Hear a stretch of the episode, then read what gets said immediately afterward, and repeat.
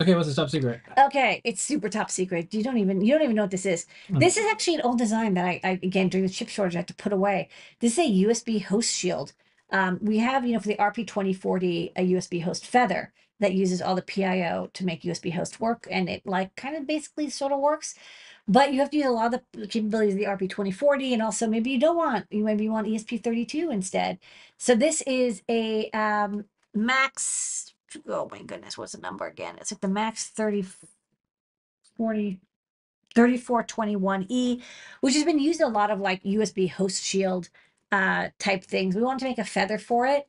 Uh, it's got a nice um, USB host socket and a 5 volt uh, boost converter. And it works great in Arduino. We're going to try to add support as well for CircuitPython um, so that pretty much any board can connect to keyboards and mice, um, disk drives, you know, so your USB key, you can plug it in, um, and other accessories that come with USB um, without having to use, use an RP2040 or having to upgrade to like, you know, a really beefy Cortex M7 processor with, you know, dual USB support. So uh, this will be really neat, I think, um, especially in Featherwing format.